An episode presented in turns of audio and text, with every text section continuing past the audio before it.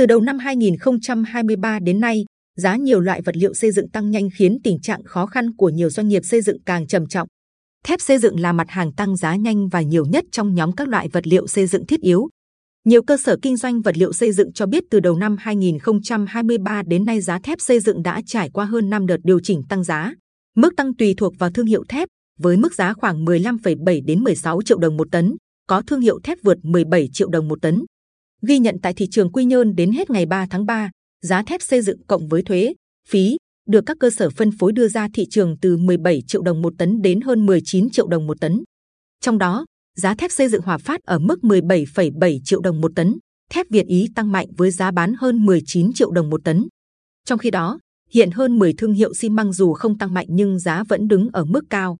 Biến động giá cũng được ghi nhận tăng với mặt hàng cát xây dựng ở mức khoảng 400.000 đồng một mét khối, gạch xây dựng tăng 100 đồng một viên lên 1.400 đến 1.600 đồng một viên. Giá nhiều vật liệu xây dựng chủ lực tăng, nhưng thị trường hiện được đánh giá là không nhộn nhịp.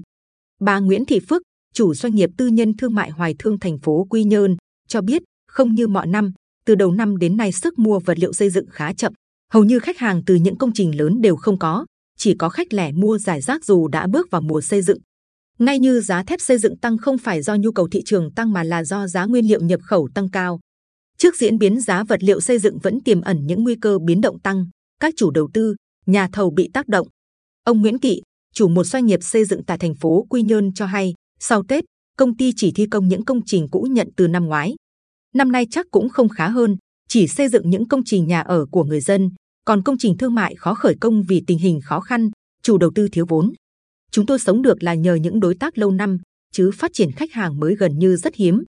Thầu thi công công trình đường ven biển của tỉnh Đoạn Cát Tiến Diêm Vân, công ty cổ phần tập đoàn Đèo Cả cho hay trong quá trình thi công vướng khá nhiều, trong đó có yếu tố giá vật liệu xây dựng và công bố giá vật liệu xây dựng của tỉnh. Theo ông Phạm Quỳnh Hải, phó giám đốc ban điều hành, chỉ huy trưởng cầu, công ty cổ phần tập đoàn Đèo Cả, thời điểm hiện tại giá nhiều vật liệu xây dựng, nhất là các vật liệu thiết yếu đang tăng. Công ty luôn luôn chủ động kế hoạch chuẩn bị vật liệu cho dự án để tránh tác động về giá cả. Dù vậy, việc giá vật liệu xây dựng tăng hiện nay vẫn có tác động nhất định. Trong khi đó, công bố đơn giá của liên ngành xây dựng tài chính vẫn có sự chênh lệch với giá thị trường. Ông Hải chia sẻ, đơn cử với giá cắt hiện nay, nhà thầu thi công chúng tôi đang lỗ nhiều so với giá dự thầu của gói thầu, nhưng bắt buộc chúng tôi phải làm vì nền đường yếu phải xử lý kéo dài. Theo hợp đồng thầu, đơn giá theo định mức xây dựng dù có được điều chỉnh thì cũng không thể đáp ứng được thực tế. Thực tế, việc công bố đơn giá vật liệu xây dựng của cơ quan nhà nước thời gian qua chưa sát với thực tế, trong khi giá nguyên vật liệu trên thị trường lại tăng cao gấp nhiều lần, là nhận định được ông Võ Văn Hai, giám đốc công ty trách nhiệm hữu hạn Nhật Minh nêu ra tại diễn đàn liên quan đến chất lượng công trình xây dựng cơ bản do Ủy ban Nhân dân tỉnh tổ chức cuối tháng 2 năm 2023.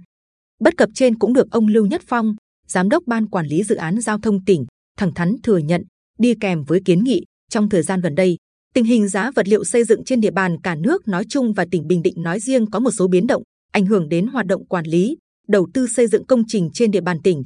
Do đó, các sở, ngành liên quan cần tăng cường công tác quản lý, thường xuyên giả soát, kịp thời cập nhật, công bố giá vật liệu xây dựng trên địa bàn tỉnh cho phù hợp với giá vật liệu xây dựng trên thị trường, đặc biệt một số giá vật liệu chưa sát với thực tế và thấp hơn chi phí thực tế thi công. Chẳng hạn giá vật liệu đá xây dựng cho móng cấp phối đá răm, mặt đường bê tông nhựa phải chọn lọc để đảm bảo chất lượng nhưng hiện công bố giá cho các mặt hàng này lấy theo giá đại trà. 130.000 đồng một mét khối là giá đá răm cấp phối được công bố, trong khi giá sản phẩm thực tế các dự án giao thông trọng điểm của tỉnh đang sử dụng là 160.000 đồng một mét khối.